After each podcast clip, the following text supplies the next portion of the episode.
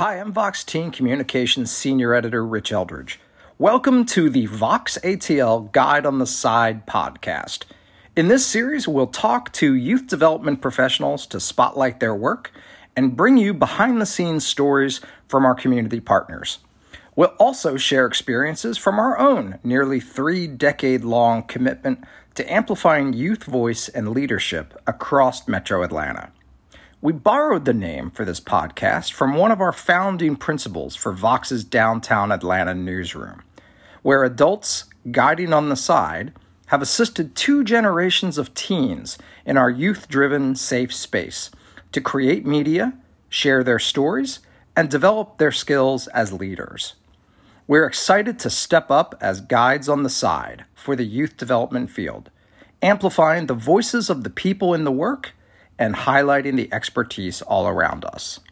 Well, good morning, everybody. It's really great to be with you and and just want to say that it is exciting to get to touch base with this group again. This idea of Guide on the Side publications coming out of Vox digital media is really about lifting up the bright spots in our field.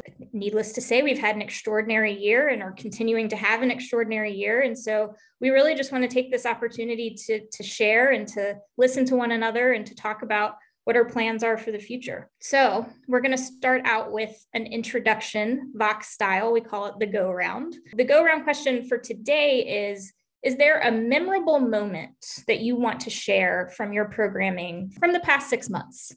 And I'll I'll model. I'm Susan, she, her pronouns. I work at Vox. I'm the executive director. At Vox, I would name that I am 38 years old. I will lift up our year end semester end showcase at the end of 2020, uh, where we partnered with the Alliance Theater, where we hosted a showcase of our teens' incredible content and the content that the Alliance teens created. We did it all virtually. And during that time, not one adult spoke. Um, it was completely teen facilitated and teen led from the the prep to the debrief. And I was just so in awe of the young people that showed up and, and expertly facilitated, as well as the adults that listened and participated. And Kelly, I'm going to pass to you because you were next to me in my gallery. My name is Kelly Britton. I am the Director of Operations and Programming for the Harvard Debate Council Diversity Project. I am 40 years old. Uh, we are currently in our fourth cohort and we do assessments during the program year just to, you know, gauge.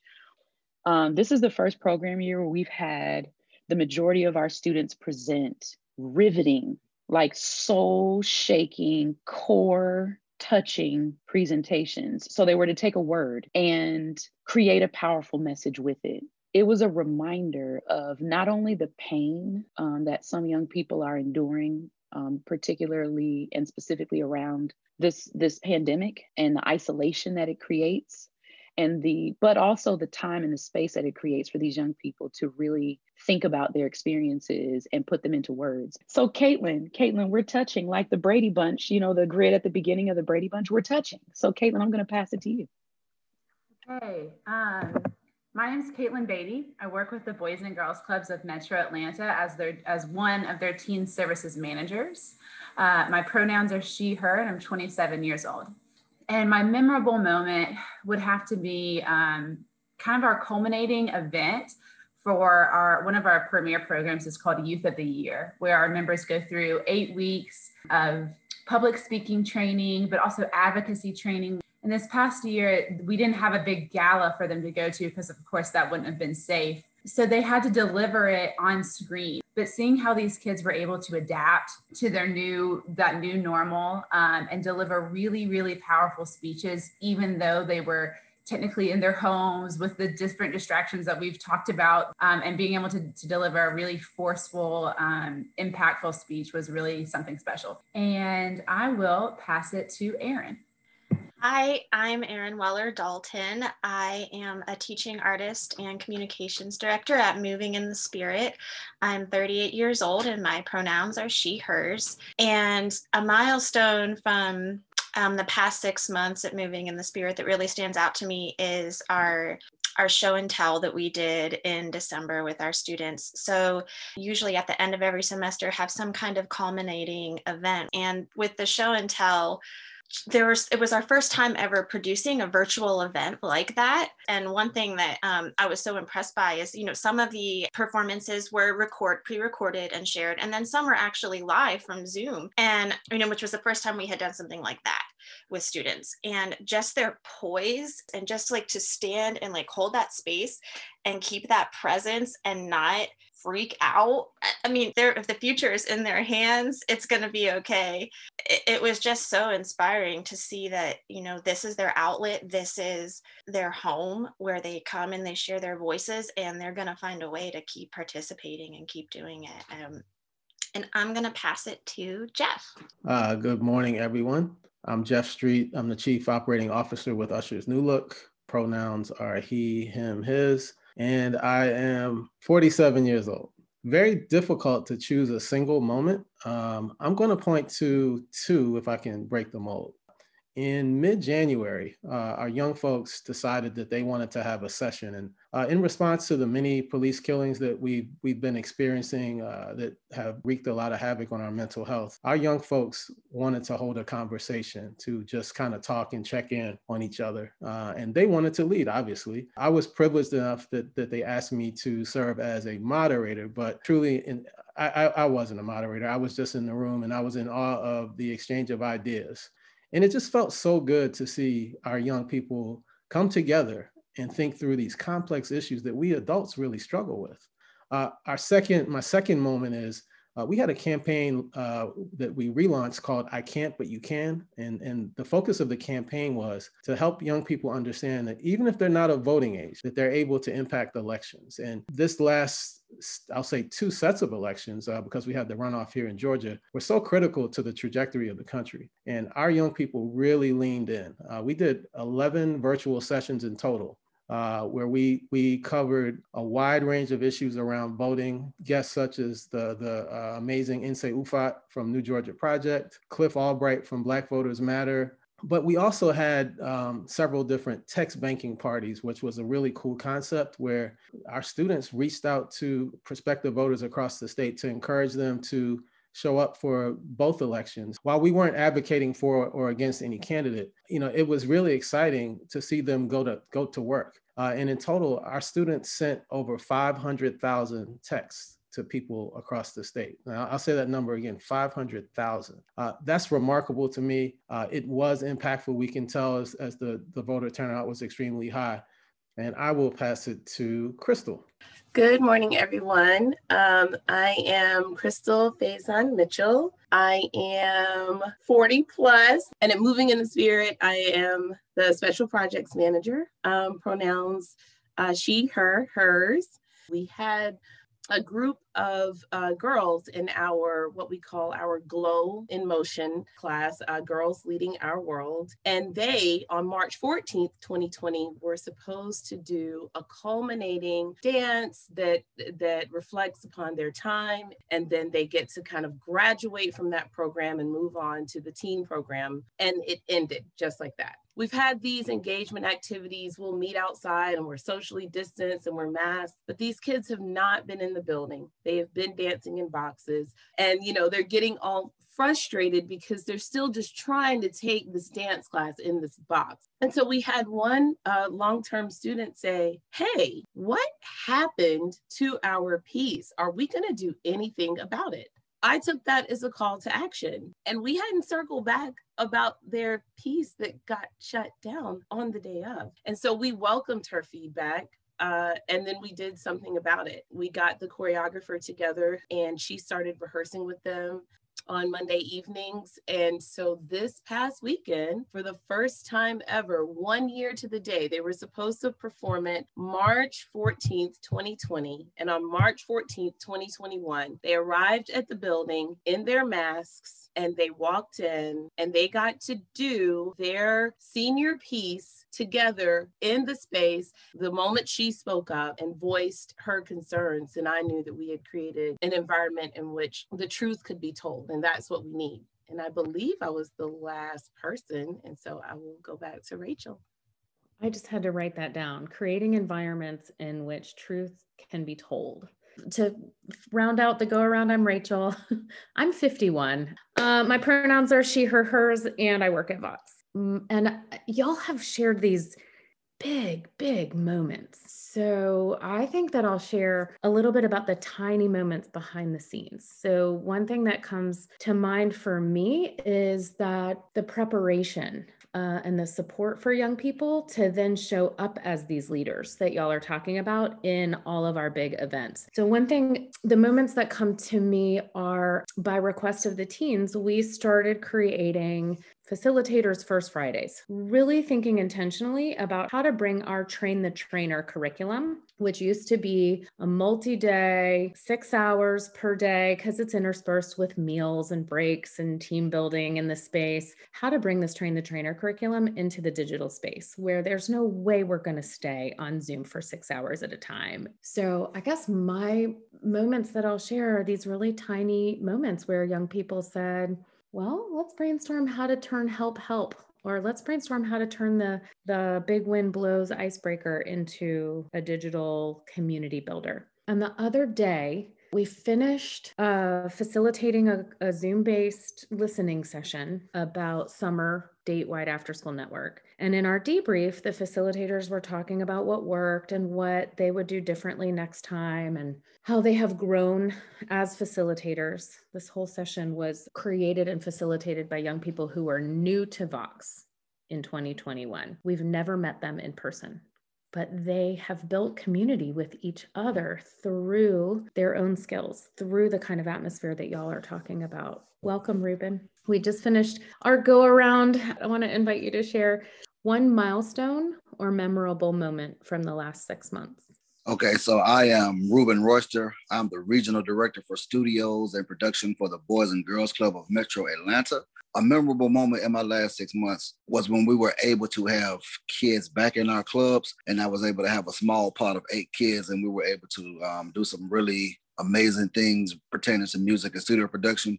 Always such a gift to be with people who care so deeply about this work uh, as we as we look towards summer. So i really want to just have a conversation with folks. What does your programming model look like right now? And what are you thinking about for summer you know, at Vox, for instance, we we have made the decision to stay virtual for the summer so that we can do the thing that we did well last summer, make some tweaks, improve upon the things that went really well. And we are also in the process of thinking through what it will look like to return to some in-person programming in the fall, with the recognition that we might make a plan and have to tear it up. And yet we also do recognize that there's going to be this kind of holistic shock to the system and, and, what it feels like and means to be back in in person together so valuable too. I want to bring lee into the conversation to do a little intro and the question that we've been but just what is your status of programming right now? Are you virtual? Are you uh, in person? Or both? And what are you doing to plan for summer Hi, um, I'm Leah Rolfus. I am the executive director of Girls on the Run, and this year we've learned the hard way our reliance on partnering with schools. So we are um, like 99% after school girls get out and go to the to the field for practice and uh, so we transitioned our curriculum to a virtual program so girls are doing their jumping jacks and their lunges in their living room as well as the social emotional discussions um, so lessons are shorter in the virtual space but we tried really hard to find safe outdoor spaces for our girls to meet. We're about a quarter of the size that we normally are, which pretty heartbreaking because we know how badly kids need us right now. If you're virtual, it's yet another Zoom. Even though we're not your average Zoom, it's still staring at a screen for another hour, 90 minutes a day. So yeah, I think at the ramp up of the spring season, we thought we're going to be a little bit bigger than fall. We have more girls participating in person than we were in the fall season. I really think we did everything that we possibly could we were still small. Um, and spring season is what it is. We are staying close to our partners, our schools, to see what we could do for the summer. We have a camp curriculum. Fall, I'm sure we'll be in the same boat with some virtual teams, as well as continuing to increase our percentage of in person teams one thing I'll just say out loud to uh, reiterate is something we shared at the very beginning of this conversation is you are in community. So just know that you're you are in good good care, good company. So can we maybe toss over to Jeff? Our plan now is is to stay in the virtual space. This is a safety precaution. There's so much that's still uh, unsettled and unknown you know, we were fortunate in uh, making the virtual pivot just before the lockdowns happened. Now, I, I don't want to imply that it wasn't a big change because it, it really was. You know, our, our services, like most of you all, are really predicated on, upon relationships. And so, you know, we have looked at a few opportunities and had some community service op- opportunities that were socially distanced and small numbers. But as far as summer programming goes, last year we launched our virtual summer academy. We, we delivered content several days a week, sometimes three three and, and five sessions a week on a wide range of topics that we thought were exciting and interesting to students. It's tough. Uh, it's it's very unsettling. You know, you, you want to kind of have a solid plan. That this is part of the work we do. I, I, I think that we all have learned to be adaptive in spaces, and sometimes, you know, as you as you all know, something always goes wrong, right? I look forward to the days when we can, you know, have everyone in the same space and you know give somebody a pound or a hug. But for now, it, it's got to be in this virtual. Yeah. Um, so for Boys and Girls Clubs in Metro Atlanta, right now we are operating with members in the clubs at a limited capacity, very much smaller numbers than what we we are used to having in our clubs. And our clubs are following the school system based on reopening plans. So some of our clubs are operating as distance learning sites, meaning that they are open eight to four as a place where kids who don't have access to technology and don't have access to Wi-Fi can come in and do their virtual virtual learning from the club. Other clubs who's who follow school systems, and I don't know if you guys know this, but Metro Atlanta falls under like eight plus school systems. So we we have a big reach, about uh, ten counties. So if the if the school is open or going back to school, then the clubs are doing their regular after school model. And we have opted for pods, which means that the one staff stays with that same pod of eight to 10 youth in a room. And we're not shuffling in. Kids aren't, aren't coming into the to different spaces. They stay with their 10 people in that same room. So our staff have gotten really creative on how to make those spaces really feel like home really feel like their space. And we are still evaluating summer. As i'm sure you guys know things are changing very quickly for us. We're just monitoring the situation before we uh, really make a decision about summer at uh, Moving in the Spirit, we have primarily, as I mentioned before, been online since we, I think, since April of last year. But we are hoping to move into the fullness of what our hybrid block schedule is. All the kids online are in in these pods of 10 and so we actually had to cut our enrollment in half for each class. And then hopefully they'll be able to come on site. Some kids are block A, some kids are block B. Then obviously we've had a, a big learning curve with technology and technology will remain a part of us. We sent around permission slips to parents asking what would make you feel comfortable comfortable with your child moving in person. So the kids who are comfortable coming in and from their group of 10, they'll come in and those who are not comfortable will stay at home. And then it's on the teacher to, to learn how to teach both equally and equitably. Moving forward to the summer, we're still planning our dance camp. Last year, we did it completely digitally. And this year, we're going to have some in-person elements to that camp as well. And then in the fall, we're going to continue hybrid. So we're not going to look to change that formula until we talk about, you know, September 2022. I'll jump in here. Um, super exciting to hear about the different models that exist. What we are planning to do, our summer programming has always been remote in nature because we do, we bring our new class in between April and June. So we have, we're currently in like our admissions process. And so our admissions process has even changed because we were an organization that was really big on, you know, rubbing elbows. Like we need to meet. And so we have had to adjust our admissions process. We are going to have, this is our now going into our second year of students who start this program not having been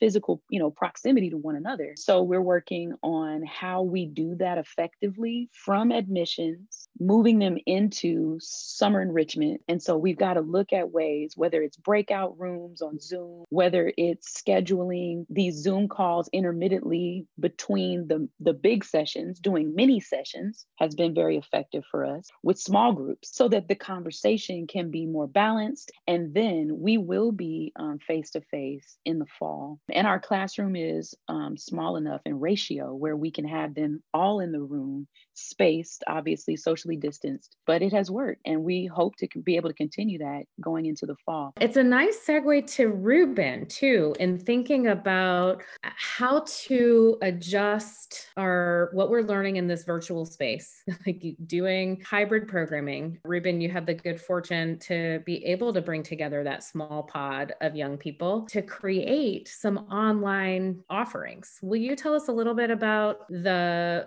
the way that your music program has created a hybrid approach?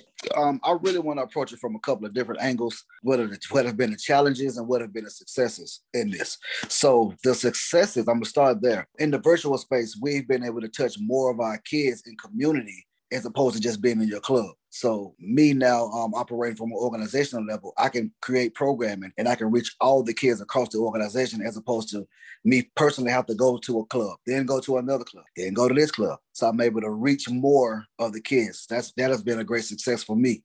One of the challenges has been trying to create a hands-on technical experience for them in music and in the studio you have to be hands on. So, one of the things that I did create was something I called the Auto Studio Workshop Series. And in that, I wanted to be low tech but high quality, where we were still getting all the elements and qualities and teachings and techniques of the studio, but bringing it outside the studio. And the key in what I did was I captured everything low tech on my cell phone, on my iPhone. I captured everything.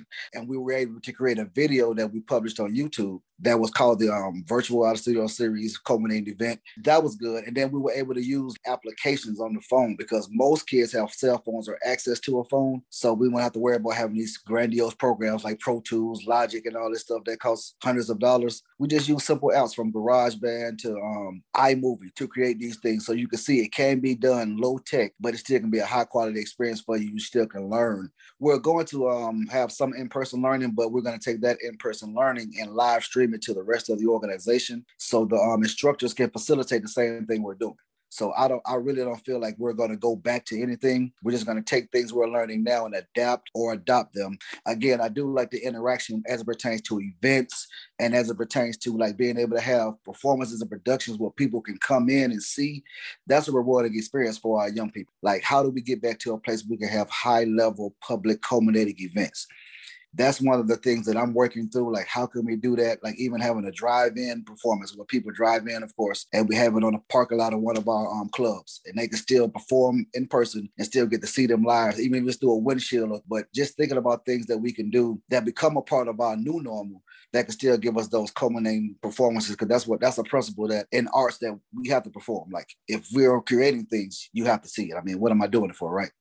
Ruben, you've definitely got my wheels turning and ideas flowing, which it segues really nicely to our closing question, which is what is a workshop that you would want to host for your colleagues around something you've experienced or learned or want to impart? And I will start and say that it is so vitally important that we give the care to one another that we give to our young people. So taking the time to check in every day and touch base around the things that are affecting us as people too. We'll we'll pass again just like we did with the opening. I'll pass to Kelly. The one I would teach would be entitled Tech is your friend. There is no turning back. And so I just want all of us to jump this hurdle. There are still several educators who are very resistant to utilizing tech and it is not an option. What is your goal? To remain the teacher that's using the overhead projector in the classroom, and that when you are challenged to reach beyond the tech that you are comfortable with, your willingness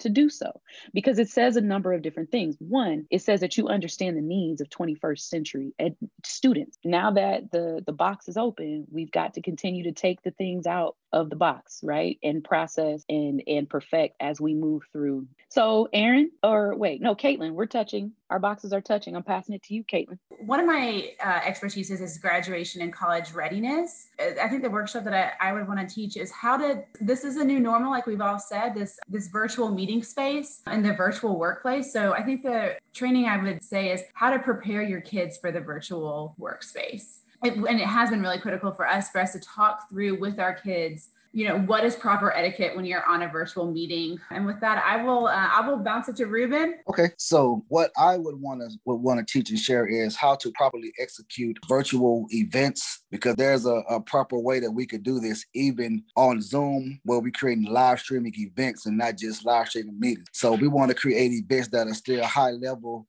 I'm going to pass it to Crystal. So I remember someone saying, well, kids don't really want to take dance online, but I'm like, but they TikTok all day. So what you mean is they don't want to dance for dancing's sake. They are about learning. So it's like an immediate gratification. It's like goal driven. You're working towards these little short 20 second goals. I think I would call it virtual agreements in dance, but looking at how to adjust what it is, how kids lead, what is the choreography, that when kids have the opportunity to self record so we can put it together in iMovie, that everyone is actually, it starts to look like choreography and what you can do with technology to create digital choreography. But Erin, did I leave anything out? I'm going to shoot to Erin since she is my colleague here. Oh, know. I think a workshop that I would love to share with my youth development colleagues is actually one that I took as a teaching artist at Moving in the Spirit we have monthly teacher trainings. And so, about two teacher trainings ago, they facilitated a whole workshop about keeping students engaged in the virtual space. And there were so many things about the workshop that I really appreciated. And we were learning from each other as teachers. So, the whole approach of the workshop was well, the answers are in the room. And so, how do we facilitate it so that we're all sharing the things that we've been learning throughout this time? So, it felt organic, but it was also very purposeful and intentional. I, I kind of forgot for a little while that I was doing this through a screen with someone fun. That's the best kind of virtual workshops. I really appreciated that experience. I think it's something I would love to share with other educators. And I will pass it to Leah. One of the things that we spent a ton of time and energy on um, at the beginning of COVID was online safety, and we've talked a lot about, you know, we're we're going to be in girls' living rooms, or it's okay that their cameras aren't on, but training our coaches on delivering trauma-informed lessons and and how to process the many things that our girls are processing. Not everyone is doing that, and engaging with with students online is has always been scary and we need to take that seriously. Self-care sounds kind of trite or, or, trendy these days but how can we we nurture our own selves to be better for our for ourselves for our families and for our organizations and the kids that we serve? You're up jeff. I, think I, I would want to talk about self-care also and just the importance of being kind to yourselves. This is a very difficult space that we're operating in, and uh, we're you know we're we're under a lot of stress. You know, it's important that that, that you kind of take stock of that and uh, and check it as much as you can. I, yeah, I think it's it's definitely around being kind to yourselves and making sure you maintain both your mental and physical health. It's gonna appreciate all of these offerings. Guess what? I you can't tell because my virtual background, but I wrote them all down, and I'm gonna follow up with each of you because these are brilliant. So maybe mine would be something about the importance and the power of holding space and co-creating offerings uh, using using the incredible wisdom in the room. Having the privilege of being peer-to-peer with you all is life-giving. So thank you very much. Thanks for joining us for this episode of vox atl's guide on the side podcast series other episodes can be found on our soundcloud page at soundcloud.com slash voxatl, in the Apple Podcast Store, and streaming on our website at voxatl.org. You can follow the rest of our guide on the side work at voxatl.org slash guide dash on dash the dash side slash. And if you like what you heard, you can always support our work by going to voxatl.org slash donate. For Vox Teen Communications, I'm Rich Eldridge.